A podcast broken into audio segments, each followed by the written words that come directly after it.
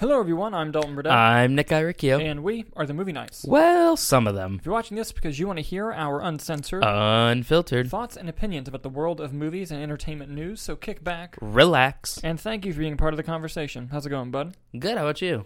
Doing good, doing good. I'm really excited about the show we got for everybody today. I think so too. It's going to be gonna, a good one. It's one. going to be a nice, easy, smooth show. No technical issues, no no scheduling errors. Just the show. Sunday, microphones ready to go. I was waiting on your third one. Yeah, no, that was I'm it. sure there was a third That one. was all I got. Yeah. All right, let's go ahead and dive in, man. What you got for us? Yeah, no, so the first topic comes to us from Deadline. Warner Brothers has officially set a sequel to the movie Constantine, starring Keanu Reeves, with uh, Francis Lawrence, the director, returning.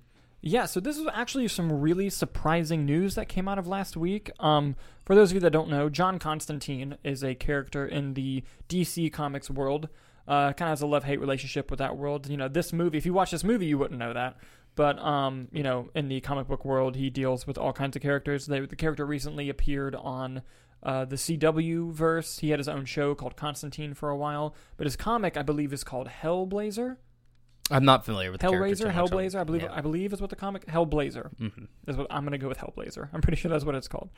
But um, it was a really interesting book. Um, the movie is not like that, and actually, at the time when the movie came out with Keanu Reeves, it wasn't very well liked. A lot of people were disappointed by the changes they made, and the people who weren't familiar with the comic just like didn't know what it was or was supposed to be, and it kind of just came and went. But over time, you know, over the over the course of over ten years. It kind of has gotten a cult following, this film, this 2005 Constantine film. And Keanu Reeves always spoke openly about loving playing the character and wanting to do more, but it was just kind of something that, like, oh, you know, it's kind of was ahead of its time and now it's passed up. Well, like you just said, Deadline is reporting that there will be a sequel. Finally, I'm going to pull this from Deadline. Warner Brothers will develop another installment of the 2005 supernatural thriller Constantine, and the studio is reteaming st- star Keanu Reeves and director Francis Lawrence, who made his humming debut on the original. Reeves will reprise his role as a supernatural exorcist and demonologist, John Constantine, who in the original is dying but stays around to save his soul by keeping demons from hell from breaching Earth. He also gets between a battle between the Archangel Gabriel and Lucifer. Very biblical, cool stuff. Sounds awesome. Yeah. I'm going to have to watch this. And Lucifer, Yeah. the show, is a DC character. And that Lucifer is like the one that Constantine goes against. Oh, okay. Not like the actor, but like, for example, when they did the CW Crisis on Infinite Earths, Yeah. Lucifer from the TV, the very popular TV show showed up and had a scene with their Constantine. Oh, like, that's it, it cool. was very, very interesting and cool that they did that. Uh, but yeah, no. So I'm excited about this. It's been, I I will admit, it's been a long time since I've seen the Constantine movie. Sorry if you can hear Hendrix playing with his dog toy out there. But it's been a long time since I've seen the Constantine movie. I'm gonna have to rewatch it. But um, I remember thinking it was fine. Like I was a kid when I saw it, and I, I'd never read the comic at that time yeah. and um, it's I love Keanu Reeves. I love that they want to do this. That's the most exciting thing. And Francis Lawrence, good filmmaker. I, I think I'm in. You know, and hopefully as part. And uh, what I find really interesting is like with Warner Brothers, all the cuts they've been doing and all the st- like the money saving. They're like, and we're greenlighting Constantine too. Yeah. it's like okay. I mean, I mean, depending on what, how much it was made for, it says it made 200 million at the box office. So Yeah. I imagine that was probably a hit. M- maybe. Actually, I'm gonna look that up. I'm curious. Yeah. Um, one thing I think that's interesting about that is, um, I saw an interview with Keanu Reeves a while back. I think it was, he was on one of the late night talk shows, like a Jimmy Kimmel or Mhm. something, and he asked him, he's like, "What character do you want to play again? That like no one ever." On the street is like, yo, when's when are you gonna be this character again? Mhm. And he's like, now think about your answer for a minute, because now it's gonna cause a whole havoc. And Yeah. he straight up said, like, I loved Constantine. I'd Yeah. love to do Constantine again Yeah, and no one talks about Constantine. Mhm. And this was years ago. maybe I don't even think so. I think it was like promoting. Bill, was it Bill and Ted? It might have been promoting Bill and Ted or Okay. something. Um, within the last year or two. So I think it's nice to see that it actually someone someone at Warner Brothers was listening and went, "Oh, yeah, go on." yeah. So like honestly, I'm just surprised that this is surviving all of the the like, acts of Zaslav. Well, I'll be honest. I don't think David Zaslav knows it's a DC character, so that might be it. but, but uh, which would be funny. Yeah. But uh, yeah, no. Um, Also, I looked up the uh, box office. It was made on a budget of 75 million, so it made three times the budget. So it was a, it was a success. I guess you said it just critically wasn't well received. Yeah, it wasn't very well critically received at all. Okay.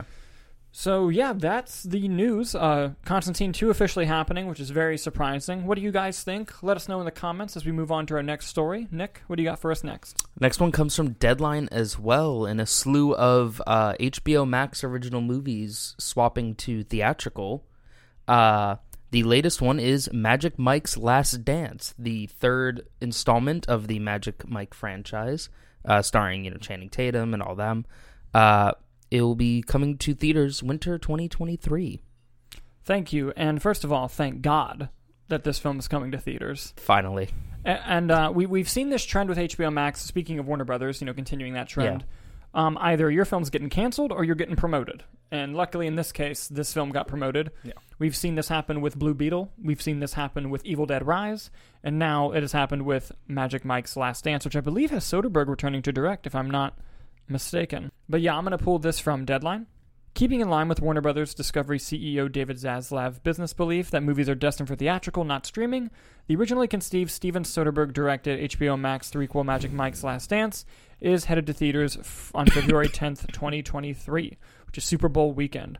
Warner Brothers already had their date set aside on the release calendar. There's a window between theatrical and HBO Max with premium VOD in between, as I understand, says the writer of the article.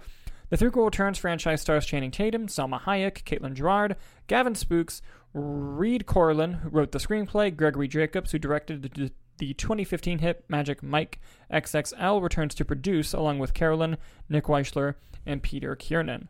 I mean, quite frankly, I liked them both equally. They're, they're both good movies. Yeah. And they're shot very well. That's what I'm saying. Like, I didn't. If you told me that he didn't direct the second one, I Yeah. was shocked by that information. Yeah, yeah, no, but like th- they're both fun, and they're both and they're both good. Mo- like they're good movies. I think the first one's better than the second one, but like they're both good. Yeah. And like here's the thing, they're fun.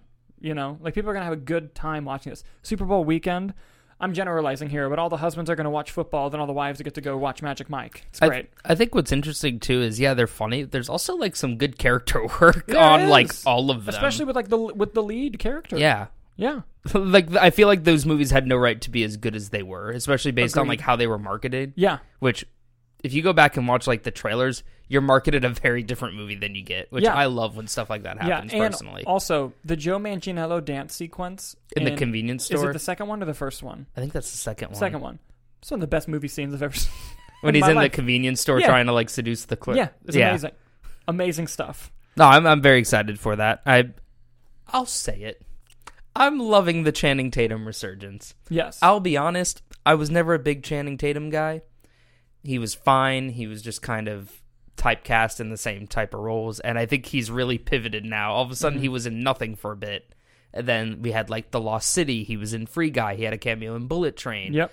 Uh, now Magic Mike Three's back. I'm loving Yeah. where he's found himself Yeah. in this Yeah. world. He, he took some time off, but now he's he's coming back with a vengeance. He's Yeah. having he's having fun, and I think that's I think that's the big. that's thing. what's really fun to see. And by the way, for those of you that don't know, Steven Soderbergh, uh, very famous director of such films such as the Oceans 11, 12, and 13. Mhm. He directed um, Logan Lucky, which was so good. Logan Lucky's a good one. Yeah. Um, he also directed some really popular films. He directed. Um, did did he do Crash? What's that movie I'm thinking of? Oh, he directed Erin Brockovich. Hold on, there's one that I'm forgetting that's gonna fucking eat at me if I don't get it. Traffic, Traffic, Sex Lies, Videotape. You know, he's he's directed a lot of Mhm. great great films. I see only positives in this story.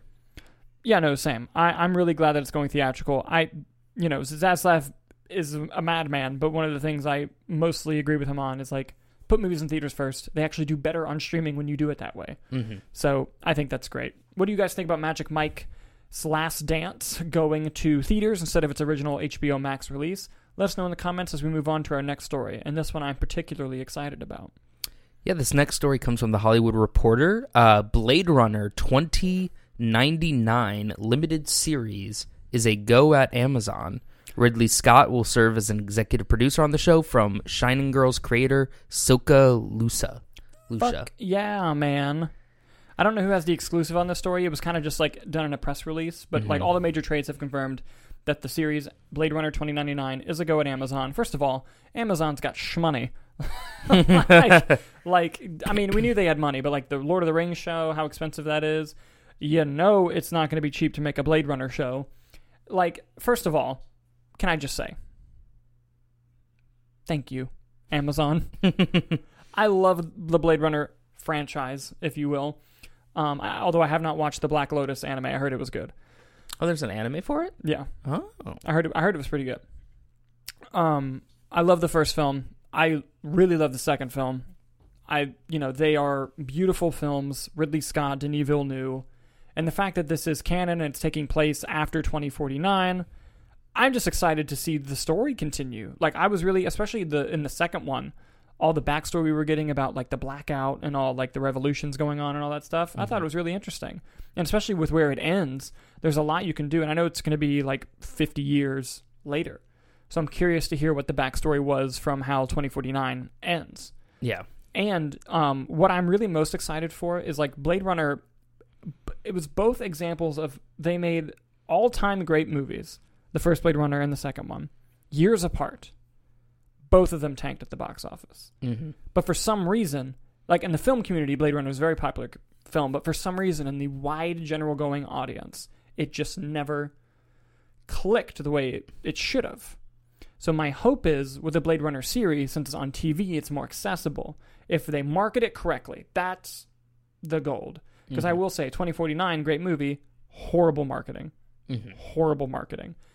I think if you can market a Blade Runner show and spark that interest of Blade, what is this? They look up Blade Runner. Oh, it's movies. I just think that in the end, this is going to get more people to see Blade Runner, and that that's what we want at the end of the day. I'm excited for that.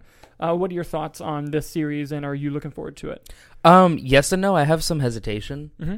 Uh, I really need to personally revisit the franchise because the first time I watched Blade Runner was with you when we Mhm. were in college, Mm-hmm. and we started that movie at like eleven o'clock Yeah. at night, Yeah. which I was already in bed Mhm. at that point. You know what I mean? So I feel like it was just so much to take in and process, and Yeah. then we only watched it that late because we were seeing The second one. the second one the next day. yeah.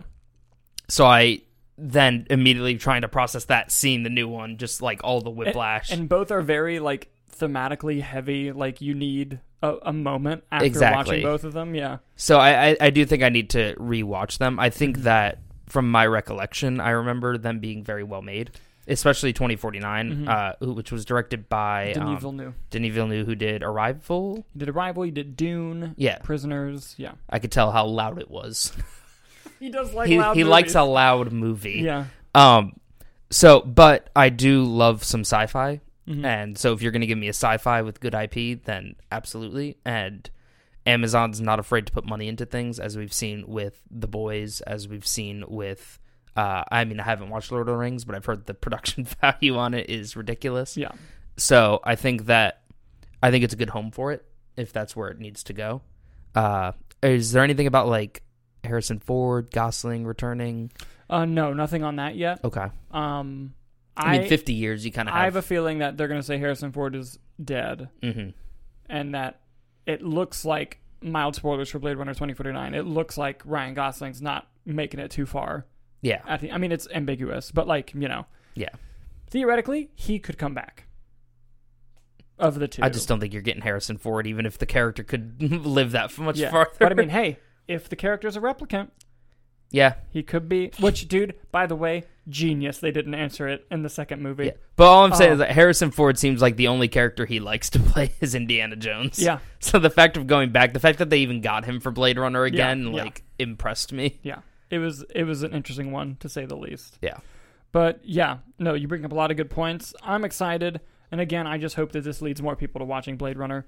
What do you guys think about this? Let us know in the comments as we move on to our next story. And this one, this one is gonna have cause interesting discussion. Go ahead and kind of give us the whole rundown of what's going on. So should I just kind of do both headlines back to back just to give? Yeah, let me let me do some background about Yeah. Hulu. Yeah. So, a few years ago, when Disney bought Fox, which was this huge deal that happened. Yeah. A really interesting thing went down. They put in a bid, I think it was for 40 something billion dollars. It wasn't a bid. They they made a public announcement that they were going to make this transaction. Mm-hmm. But legally, other people are allowed to bid. So Comcast, they make this whole announcement, PR announcement, like Disney's buying Fox. We're so excited to be blah blah blah blah blah blah. And Comcast is like, we're gonna bid fifty four million for it. And Disney was like, fucking hey, and they ended up paying like seventy something billion for Fox. And Comcast, in my opinion, had no interest in buying Fox. They just wanted Disney to pay more for it and they they're pulling a similar move with this because when Disney bought Fox, they acquired their stake that they had in Hulu. Originally, Disney, Fox, Comcast, and I, I can't think one other studio had um, shares of Hulu, the uh, famous streaming service. And Hulu, when Disney bought them, Disney became majority shareholder, which means they Disney now owned Hulu. But they don't fully own it because Comcast still has a remaining, I think, 25 something percent stake. I'm not I sure the so, exact stake. Comcast still has stake in Hulu. We've known for some time that Comcast is looking to remove its sports from Hulu and putting it onto Peacock to promote Peacock.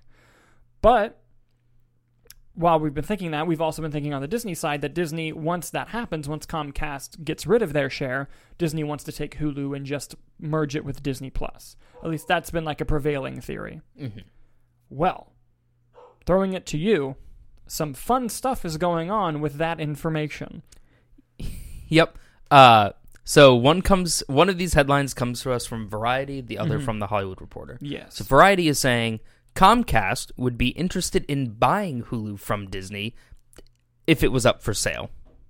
Then over on the Hollywood Reporter side and the Disney side, Bob Chapek says Comcast would need to offer quote reasonable terms for Disney to buy Hulu stake earlier. Yeah, so basically what's going on is um, there's a time limit on Comcast's stake in Hulu.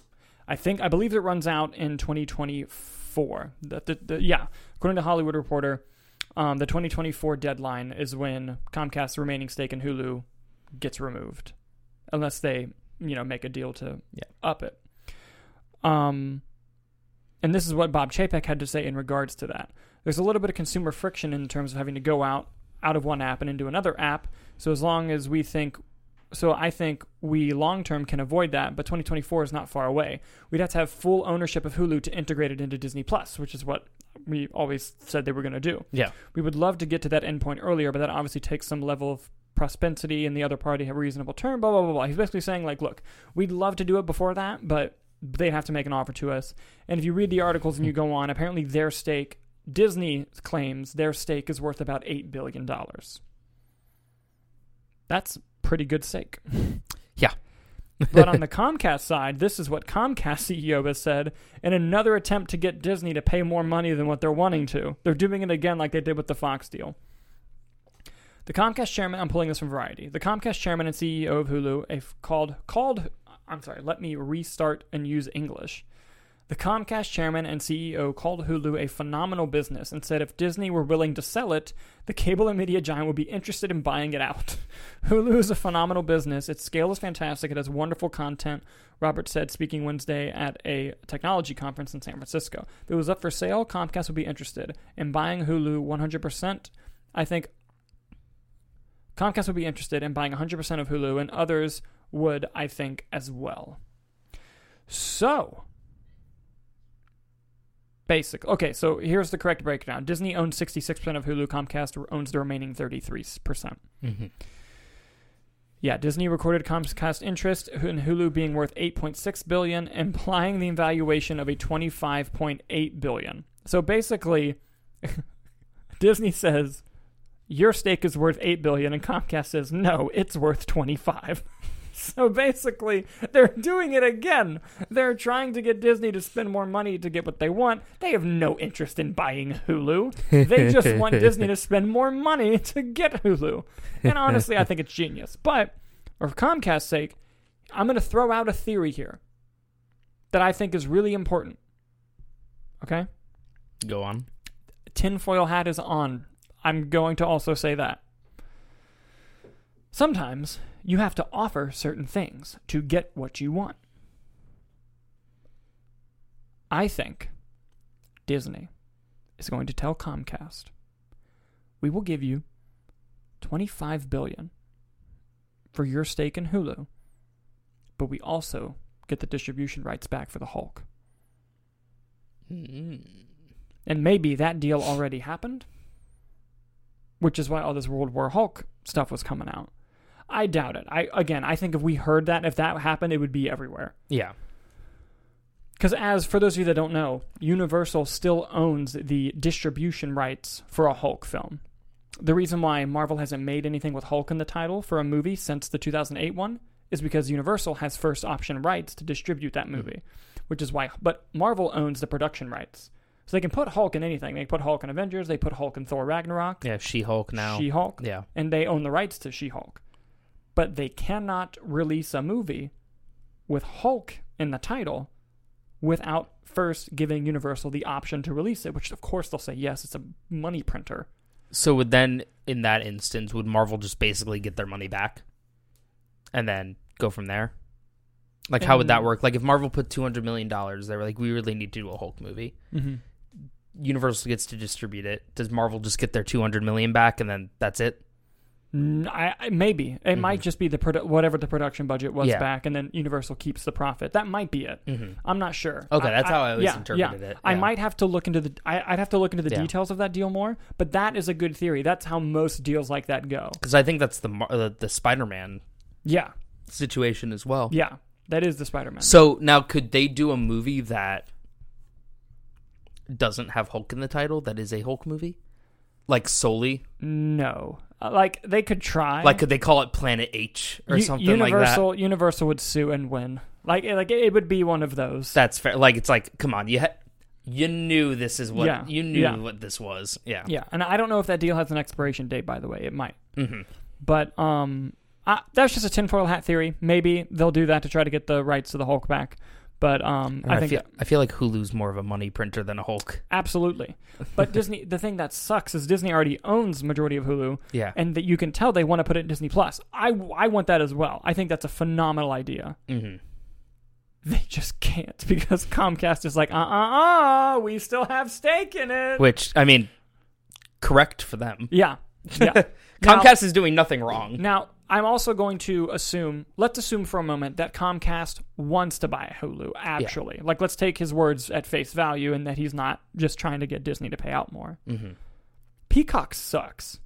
hmm Owning Hulu, suddenly Peacock is great. Yeah.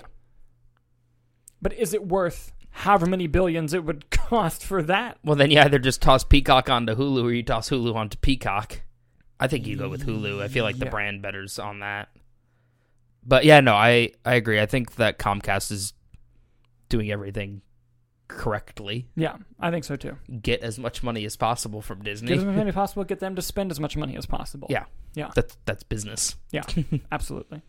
And um, but yeah, I just think that's interesting, and it'll be interesting to see how it plays out. I honestly, what I see happening is they wait till 2024, Disney gets the rest of it, and it, they fold Hulu into Disney Plus. I think that's what's going to happen. I would love for the Hulk rights to finally come back home. If they got the distribution rights back to the Hulk, and some meteorite hits the Earth in which Sony gives the rights to Spider-Man back, then they finally own Everything. everything. oh, Sony should never give that up. A thousand percent no. I mean, I would love them to, but they I- shouldn't. It'd be great. No, it would Yeah. be it would be the biggest if Sony ever gave up Spider-Man to Marvel. It would be the biggest idiotic decision ever. Like, here's the thing: if you're Sony Mhm. and so you're selling Spider-Man, you don't sell him for anything less than like six billion, maybe more. Yeah. Lucasfilm was bought for two billion. They made that back in a movie. They made that back at Force Awakens. At yeah. Force Awakens. And Lucasfilm encompasses like Willow, Indiana Jones, all that stuff. One movie.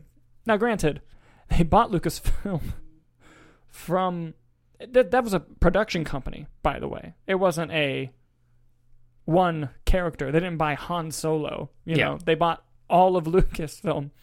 George Lucas got a two billion dollar check. That's crazy. But like, I Spider Man, like the Spider Man character, The most recent film made almost two billion dollars. The one before that made a billion dollars. The ones before that made like eight hundred. And Venom, the Venom movies made eight hundred million. Morbius, eh. But like that's Yeah. you know.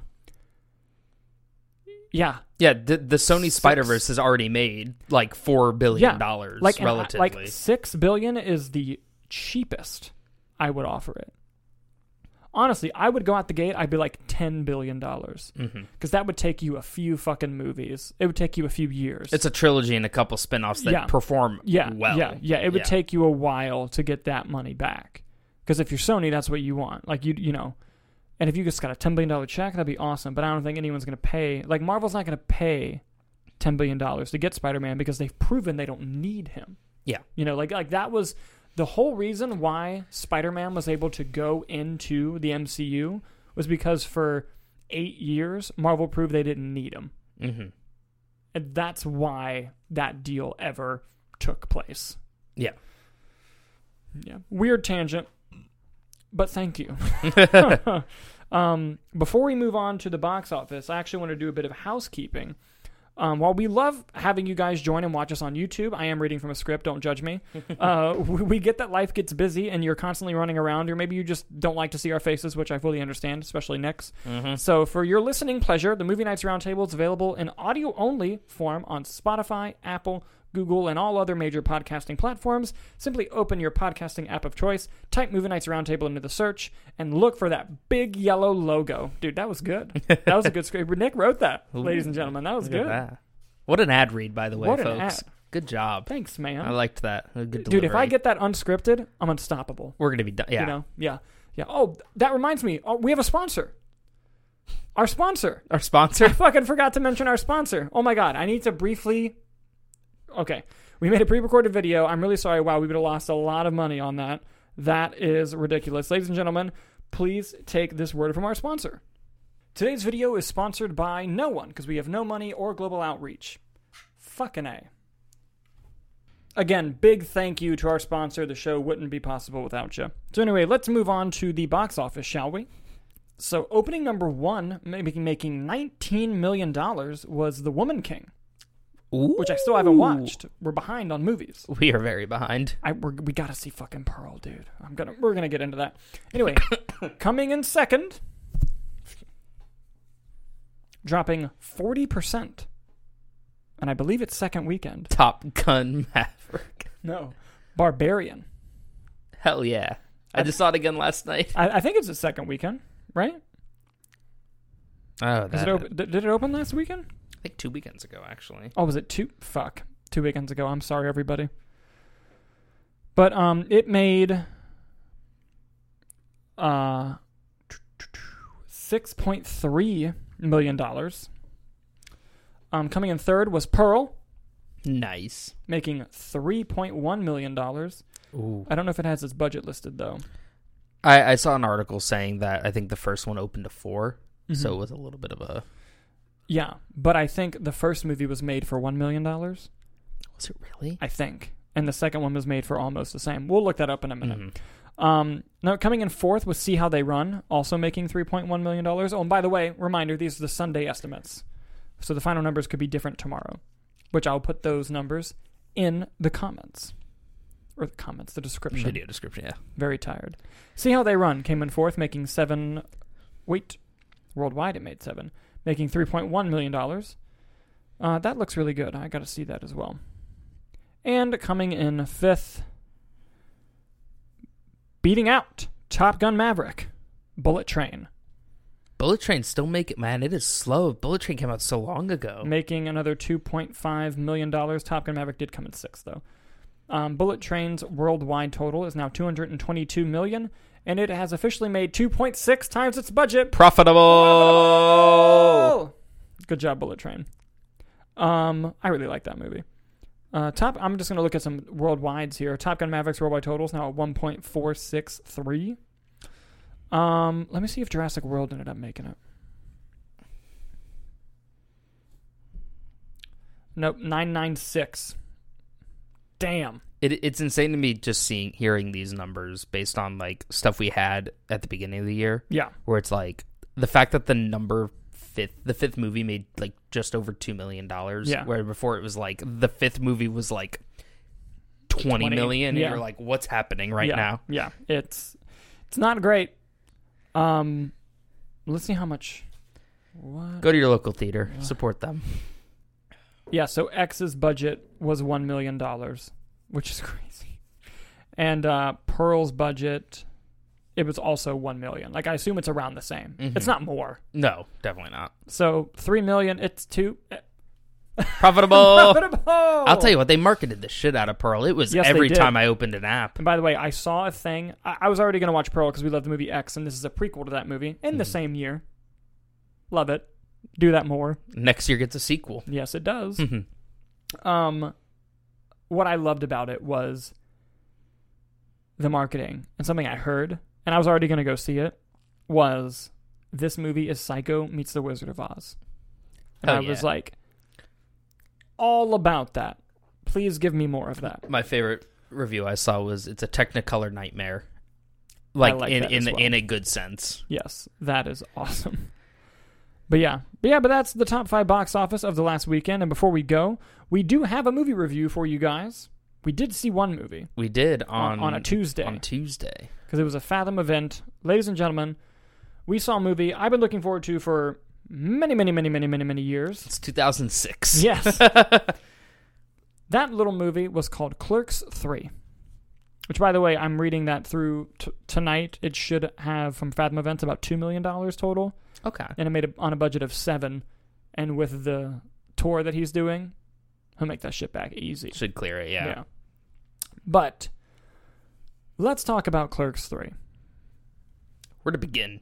Where to begin? First of all, I didn't dislike Jay and Silent Bob reboot, but I also admit that I mostly like that movie because I'm a Kevin Smith fan and because I love the View Askew universe. I feel like that's most Kevin Smith movies really do a Mhm. lot of heavy lifting on you just liking him. Yeah.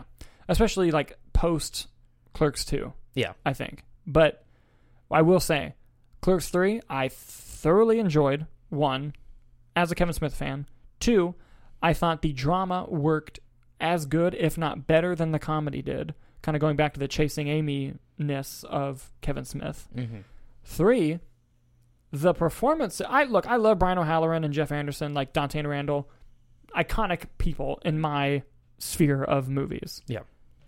both of them crushed it. Way better than they had any right to be, based Yes. off of not really acting much since Clerks Two. Yeah, and here's the thing: they, they they're not bad act like they weren't bad in the No, other films, yeah. but like like you said, just the gap of not really doing much work and just coming out the gate fucking swinging, Yeah. unbelievable. Um, but the film had some surprises and turns that I didn't expect it to have. It broke my heart in the first like two minutes. Yeah.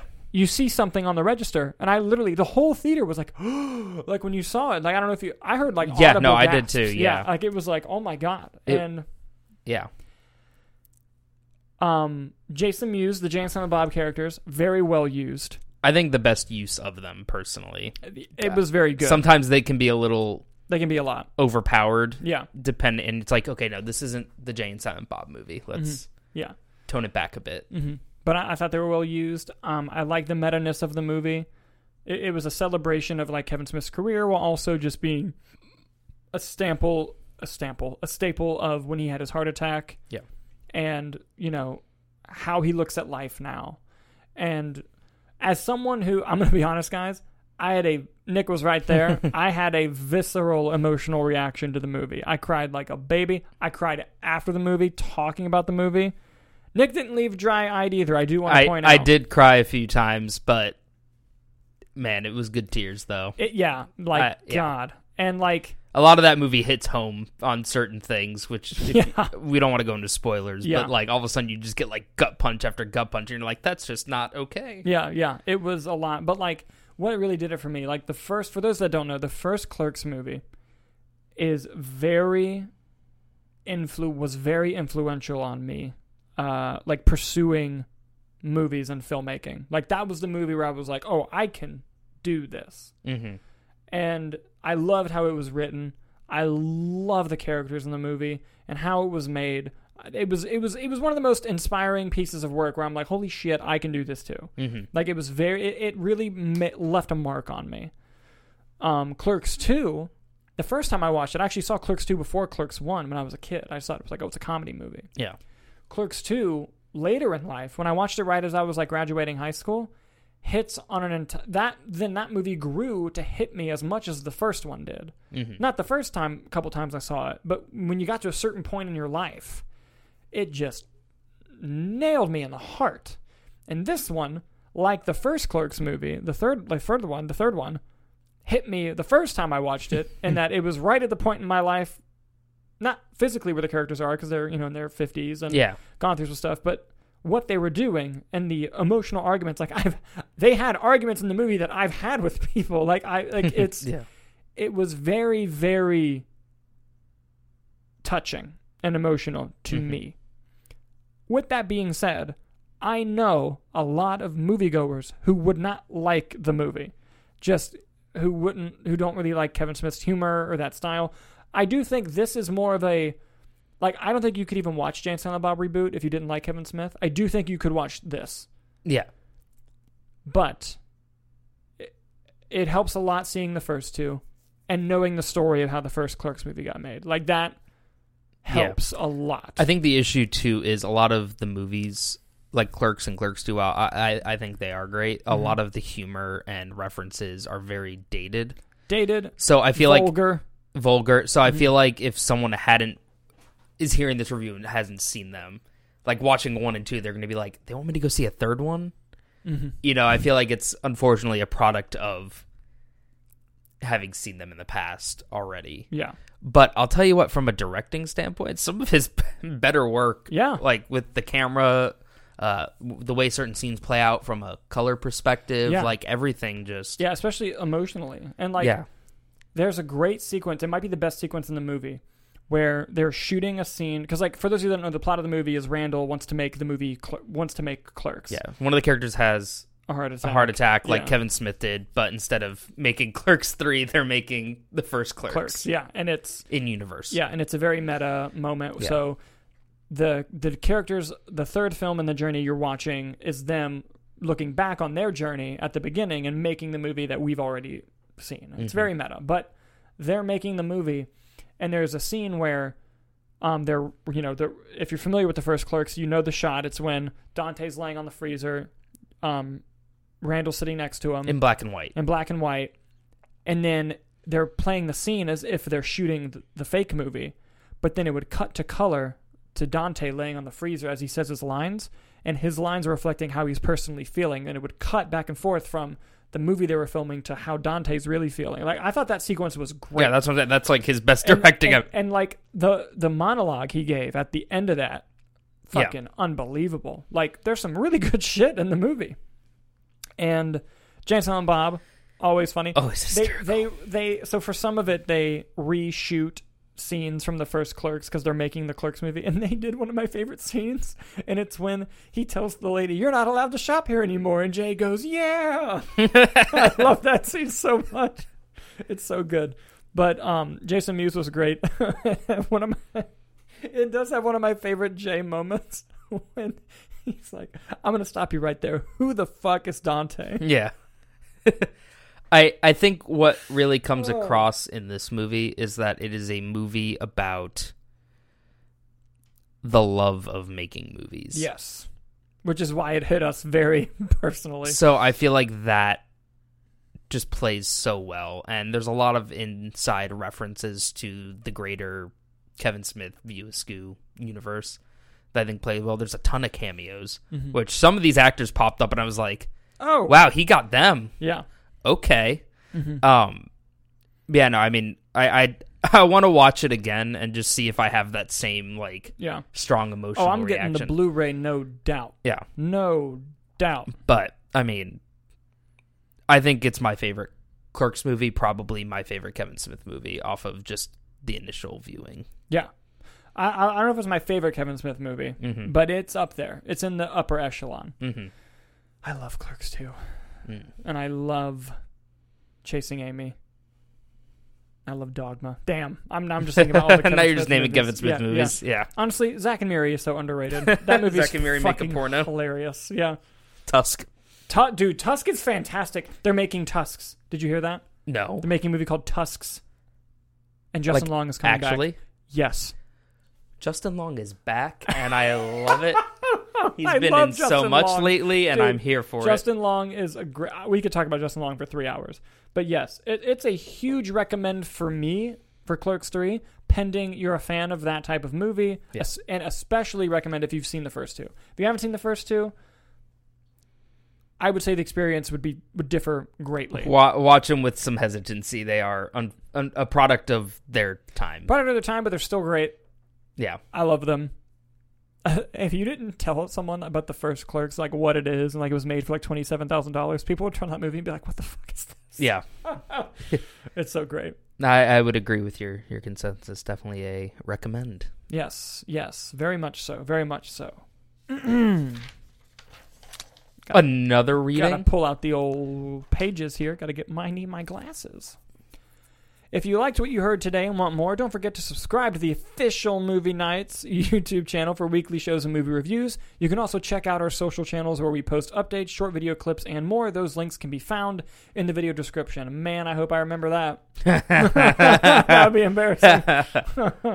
but uh, yeah, that's it for the show today, guys. Unless you had something. Uh no, that's about it for me. Sick. Thank you guys so much for watching, and we'll see you next week.